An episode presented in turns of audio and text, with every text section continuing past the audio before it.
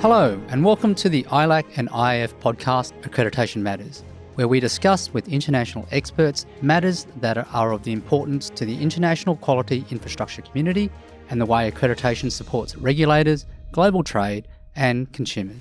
My name is Brendan Moo, and I'll be hosting today's episode of this new podcast series. As the title suggests, Accreditation Matters is a podcast and the voice for quality infrastructure because accreditation matters. We recently celebrated World Accreditation Day, a global day that recognises and shines the spotlight on the important role of accreditation around the world. The 2022 theme for World Accreditation Day was around the role of accreditation in sustainability of economic growth and the environment. It's an important subject, and many accreditation bodies from around the world highlighted and showcased accreditation in action. In this episode of Accreditation Matters, we're going to focus on the role of accreditation and accredited conformity assessment services within the quality infrastructure community. Let me introduce our guest today. With me here in the studio is Jennifer Evans, the ILAC Arrangement Management Committee Chair and CEO of the National Association of Testing Authorities Australia, known as NATA. And joining us virtually from Australia's capital in Canberra is Kylie Sheehan, the IAF Multilateral Recognition Arrangement Management Committee Chair and General Manager Operations at Joint Accreditation System of Australia and New Zealand, known as JASANZ. Jennifer and Kylie, welcome and thanks for joining the ILAC and IAF podcast series, Accreditation Matters. It's an exciting new initiative for our industry, members, stakeholders, and consumers. Thank you, Brendan. It's great to be part of this new initiative. Yes, and thank you, Brendan. And yeah, it's exciting to be part of the very first um, podcast. They're starting on a high, Kylie. well, certainly are. let's crack into it, right? So, look, Jennifer, let's start with you. You've had a distinguished career with NATA, 35 years, in fact, and including 11 as uh, as CEO. So, NATA is very well regarded in Australia. And in addition to your ILAC roles, you've also worked at the regional level with APAC. For the layman, can you explain what accreditation is from your perspective and its importance as a global framework? Thanks, Brendan. Look, in simple terms, accreditation is the formal recognition that an organisation performing conformity assessment activities such as testing, certification, or uh, inspection meets international standards of best practice, is impartial, and importantly, is competent to perform those conformity assessment activities. The critical element of accreditation is the recognition of competence. Accreditation is not just about ensuring that an organisation has documented procedures, that it ticks checklists every time it does something. It's about an organisation being able to demonstrate that it has the necessary attributes and that collectively those attributes enable it to produce accurate and reliable results that users can trust. Right. Kylie, you've also had a long career with JASANZ, you know, coming up to actually to 30 years, which is also amazing. NATA and JASANZ are both in the business of accreditation, but there are obviously nuances. Uh, can you give me your view on the differences and, and how JASANZ and NATA work together here in Australia?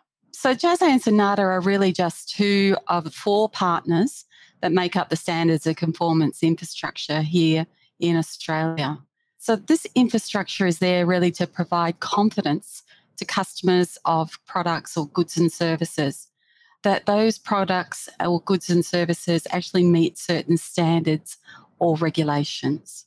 So many of those standards and regulations are specific to product safety, as an example. The other two partners in the infrastructure are Standards Australia, who, of course, is responsible for the development of and maintenance of our national standards. And then we have the National Measurement Institute, who is responsible for ensuring that we have confidence in measurement through the management of national measurement standards. So each of those four partners have a very important um, role to play in this infrastructure. So JASANZ and NATA are the Australian government recognised accreditation bodies. And our role is to provide the confidence in conformity assessment, as um, Jennifer was mentioning, through that accreditation process. So, uh, the split of activities between the organisations is clearly defined in agreements that we have with the Australian governments. NATA through a memorandum of understanding, and JASANZ, of course, through the treaty that we have between the Australian and New Zealand governments that created JASANZ. And we have a very long history of cooperation on various activities, various projects at many levels within our organisations. And I think an important point to remember here is that technical infrastructure partners rely on each other's work. So without uh, the national standards and without the, the measurement standards, uh, NATA and JASANZ can't do the work that we do because there's not that underpinning with those those types of standards that we use. Great, that's very interesting. Kylie, IAF and ILAC are also the peak association bodies in the field globally. In the not too distant future, there are plans for ILAC and IAF to become one organisation at an international mm-hmm. level. Could you shed some light on this and really what the benefits are going to be of a merged organisation? So, I think for JASANZ and for many of the accreditation body members of both organisations, the merger just makes a lot of sense. Uh, the scopes of the activities of the regional accreditation groups that support the work of IAF and ILAC are all fully integrated. So, within the Asia Pacific region, for example, APAC undertakes the types of activities and peer evaluations that support both IAF and ILAC. And so, IAF and ILAC members have considered this merger before, but I think this time around, we've really got the full support and commitment of all members to actually make this happen. Um, the two organisations are actively cooperating with some groups, such as the IAF MLA Management Committee that I chair and the ILAC Arrangement Management Committee, which Jennifer chairs. Uh, we already work cooperatively in managing our activities and harmonising our approaches. And that's been going on for some time in preparation for this merger. So I think we've got a lot of activities that are actually supporting and driving this, this merger forward. Each organisation has its specialist areas, uh, but there can be really um, quite significant gains in bringing the management of those activities together. And the merger also allows us to revisit our structure, how we operate, and how we interact with our stakeholders. And this sort of comprehensive review hasn't occurred in the 15 years that I've been involved in both organisations. And so it really is quite timely and presents us with many opportunities. It sounds like it's a great marriage. Um, Jennifer, do yeah. you have any thoughts on, yeah. on the marriage? Yeah. well, uh, as Kylie has uh, indicated, there are differences in the rules and operational practices of ILAC and IAF which impact ABs, accreditation bodies, that are members of both organisations. Harmonisation will reduce these inefficiencies and inconsistencies. Uh, some of these are not necessarily visible outside ABs, but they certainly uh, have a big impact on the way ABs have to operate. From my perspective, the biggest benefit is uh, at the global level. Accreditation will have one unified voice. Our global stakeholders will be able to liaise with one organisation rather than two. Now, having said that, I know that ILAC and IAF work very hard to ensure their messaging is consistent and unified, but nevertheless, it is still two organisations that our key global stakeholders have to work with. And for me, that will be the biggest impact at the global level. Great. Well, I think that sounds like it's great for, for the whole industry. We hear a lot about the importance of and the role of um, mutual recognition arrangements in driving economic growth and global trade. ILAC and IAF uh, have more than you know 105 accredited body members operating in different economies right around the world that are part of this amazing mutual recognition arrangement. I'd like to get both your views on the benefits and the value of mutual recognition among these bodies. And it would also be great to hear some tangible examples of how this works best to support local and, and global economic growth. Look, Brendan, perhaps to take a step back, mutual recognition between accreditation bodies is possible because there is an international standard of best practice that is specifically applicable to accreditation bodies. As signatories to these global arrangements, we as accreditation bodies need to comply with this global international standard of best practice. It's ISO IEC 17011 we are also evaluated every four years for our compliance with that standard. So the standard, together with the peer evaluation process, provides confidence in the confidence of the global family of accreditation bodies. That provides the first link in a chain of confidence. Confidence in an accreditation body means confidence in the conformity assessment bodies it accredits, which in turn means confidence in the reports or certificates or data issued by that conformity assessment body. So, mutual recognition between accreditation bodies provides a global network, a global chain of trust in conformity assessment results. Now, the major beneficiary of this is trade, trade at the global level. The global framework is used to underpin the acceptance of reports and certificates internationally, uh, thereby reducing technical barriers to trade. For example, and this is a very simple example, if a product being exported is tested in a laboratory accredited by an accreditation body that is a signatory to these global arrangements, that product can be accepted by an importing country without the need for retesting. Now, that's a very simple, mm. straight line example. It's a little more complicated, little more than, complicated that, than, that, but that's the theory. Now, if a product can be accepted um, into an importing country without the need for retesting or recertification or reinspection, that reduces time to market for imported products. It reduces things like costs, costs for warehousing, for example. Uh, also, the potential for product wastage due to spoilage or damage.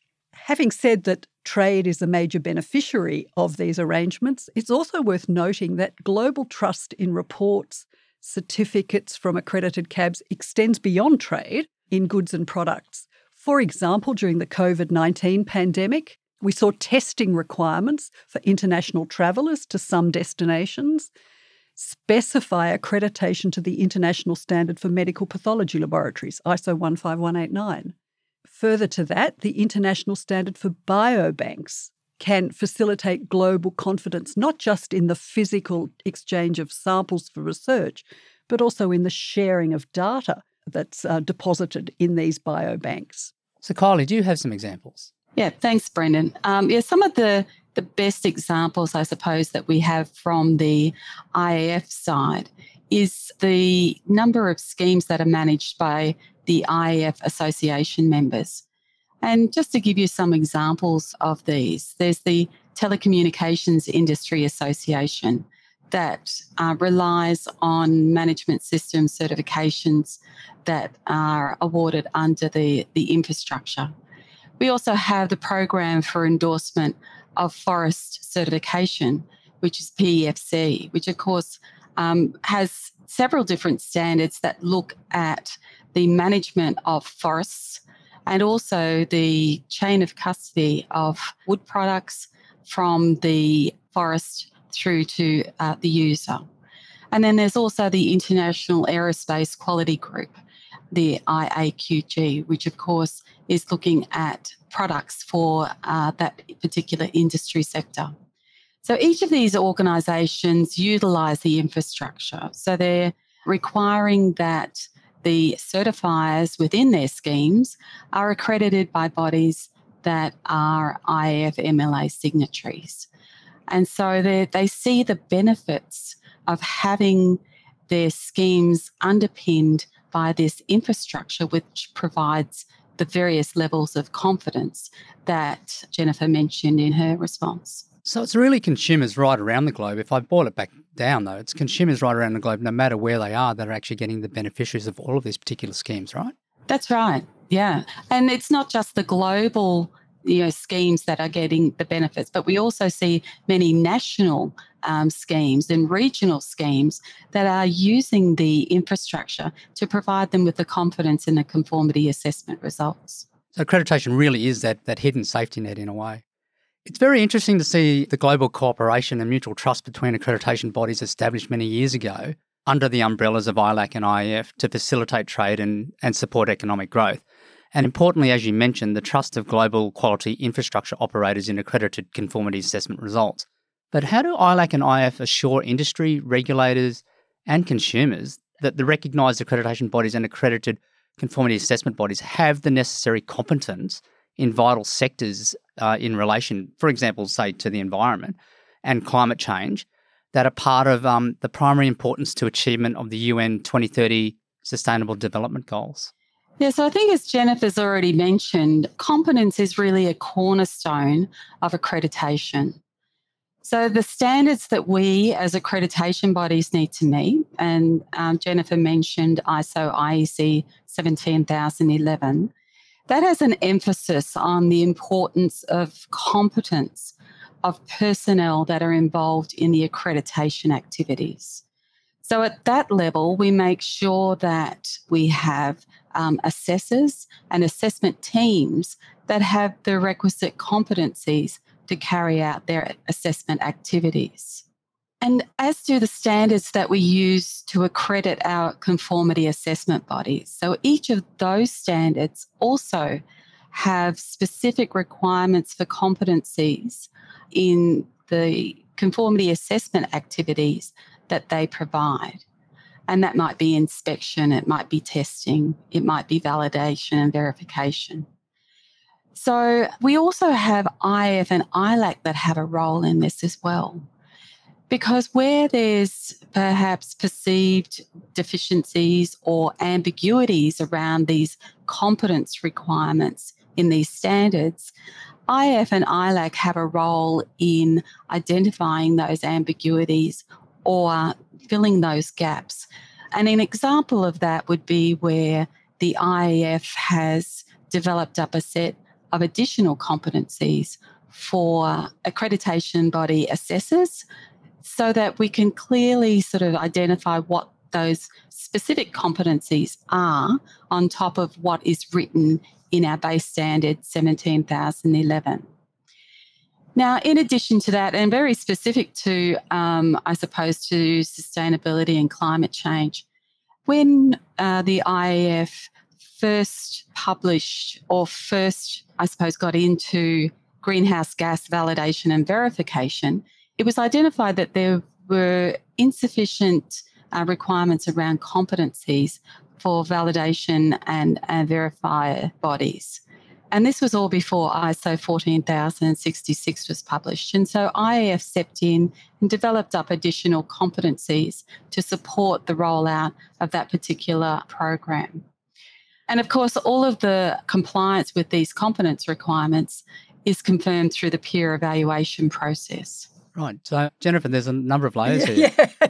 There's, that's, uh, I think, as, as Kylie has indicated, Brendan, there are a, a number of layers there, and they're all designed to give users, end users of this standards and conformance infrastructure confidence. Firstly, as we've mentioned a number of times, accreditation bodies must first and foremost comply with the core international standard. Uh, that is the one that we're all um, peer evaluated against every four years.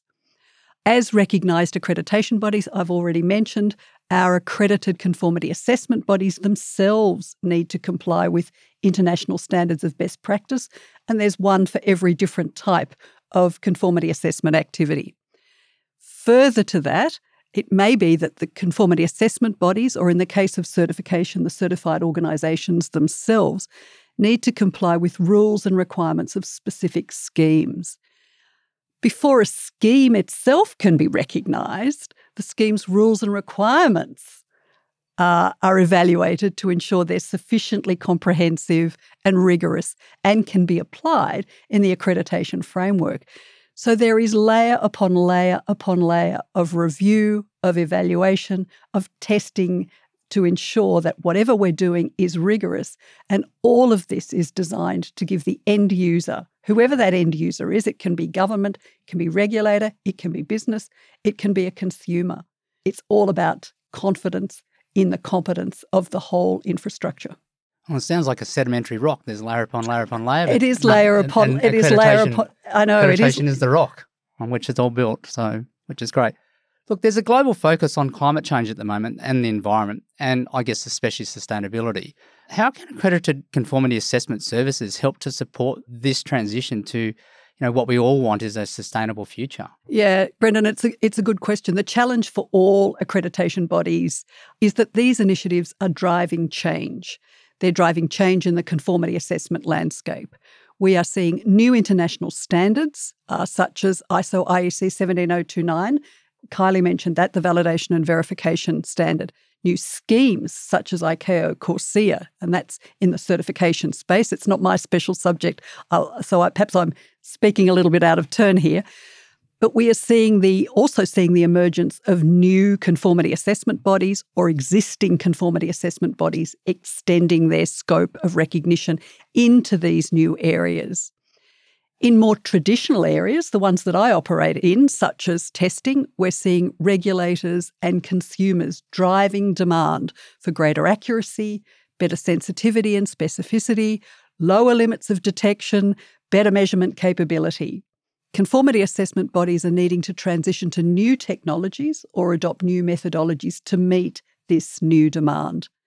These initiatives give accreditation, in my view, a much more vital role in underpinning assurance that the conformity assessment activities supporting environmental protection uh, and sustainability are accurate and reliable and can be trusted.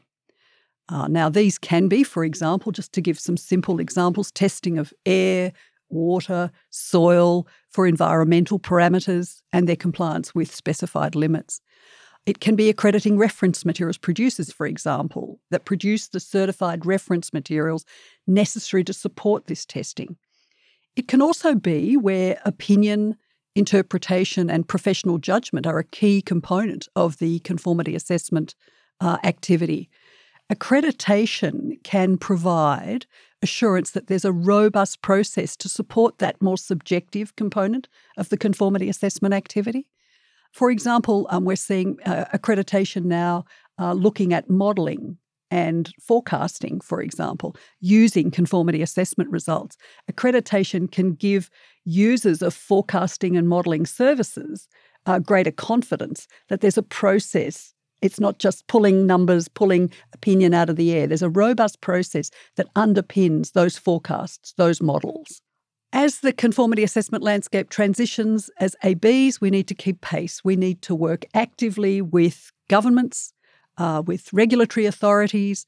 As I said before, with industry, it's important that we stay focused on what industry needs as well, with our accredited conformity assessment bodies, and with consumers to ensure our processes remain fit for purpose and don't inhibit these incredibly important initiatives. And Carly, you have uh, you have a view on that too.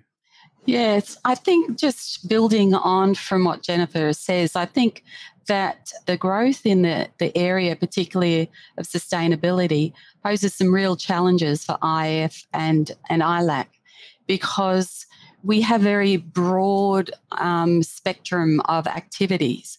Being able to understand some of these emerging areas, we really need to focus in on them and make sure that we have appropriate contact with those that are actively participating in these areas. And that's why the IAF has established a sustainability advisory task force that will be working with the IAF executive to really try to tease out what um, sustainability will mean to IAF reaching out to the stakeholders in this space and really providing IAF with some strategies on, um, on how we can actively participate, um, I suppose, in this space.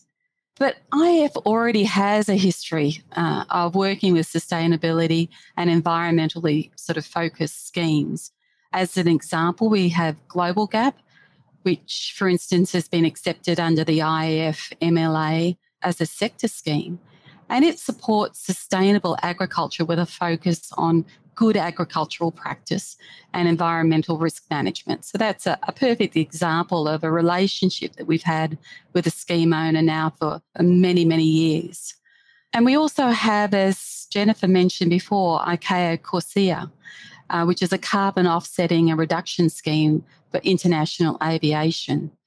So again, we have a, a, scheme that has reached out to IAF to be an association member and to be recognised under our MLA because they recognise the uh, the benefits of having this infrastructure to support their scheme and their particular industry sector.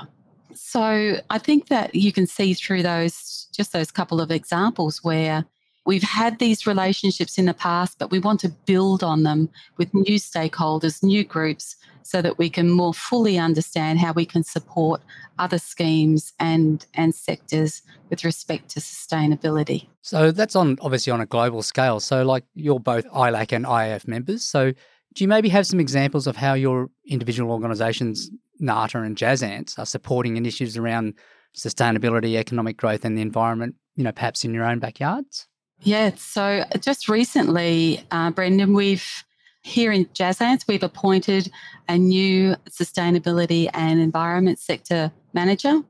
So Sherry Lehman has joined our organisation, and she brings with her some specific capabilities around sustainability that uh, we probably haven't had in the organisation previously.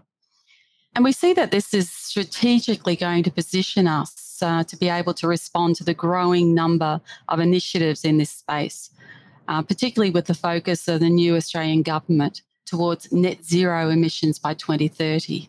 There are also some regional initiatives that are emerging, particularly around the use of renewables. For instance, just the other day, we saw a um, proposed project through the APEC region around uh, the use of battery energy storage systems and how conformity assessment could support um, the safety of those types of systems. So there's lots happening, and I think that by um, bringing in that capability now, we're better placed to actually address any specific areas that we could be involved in. Uh, we also see a number of opportunities emerging around e waste, recycling, reuse of products, particularly through the um, Department of Environment.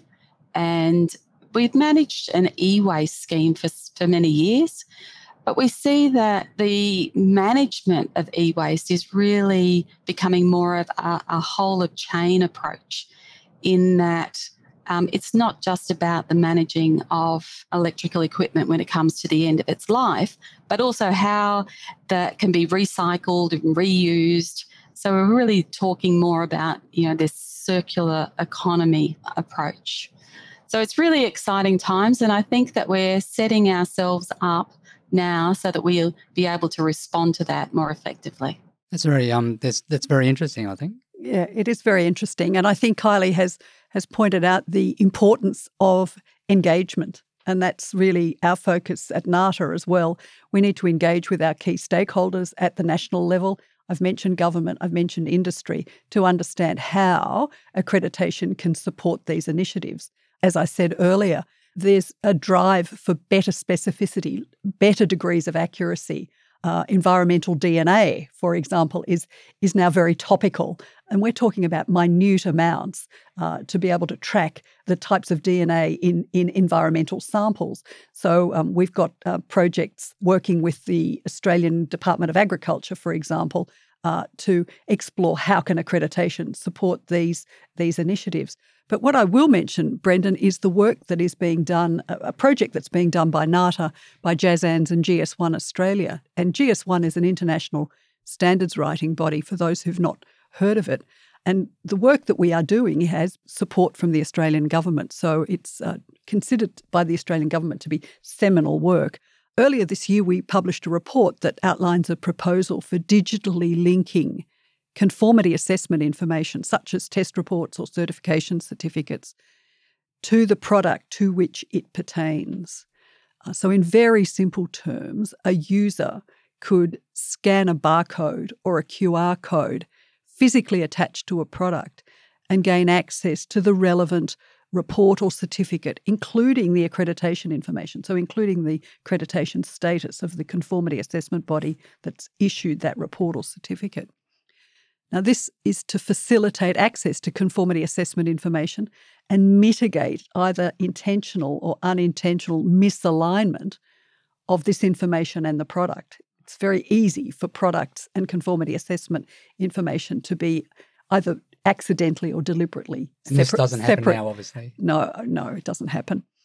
This has far reaching benefits globally and domestically. In terms of sustainability and the environment, this would enable a user to very quickly be able to determine the credentials of a product it would also increase the accuracy of, of ascertaining those credentials.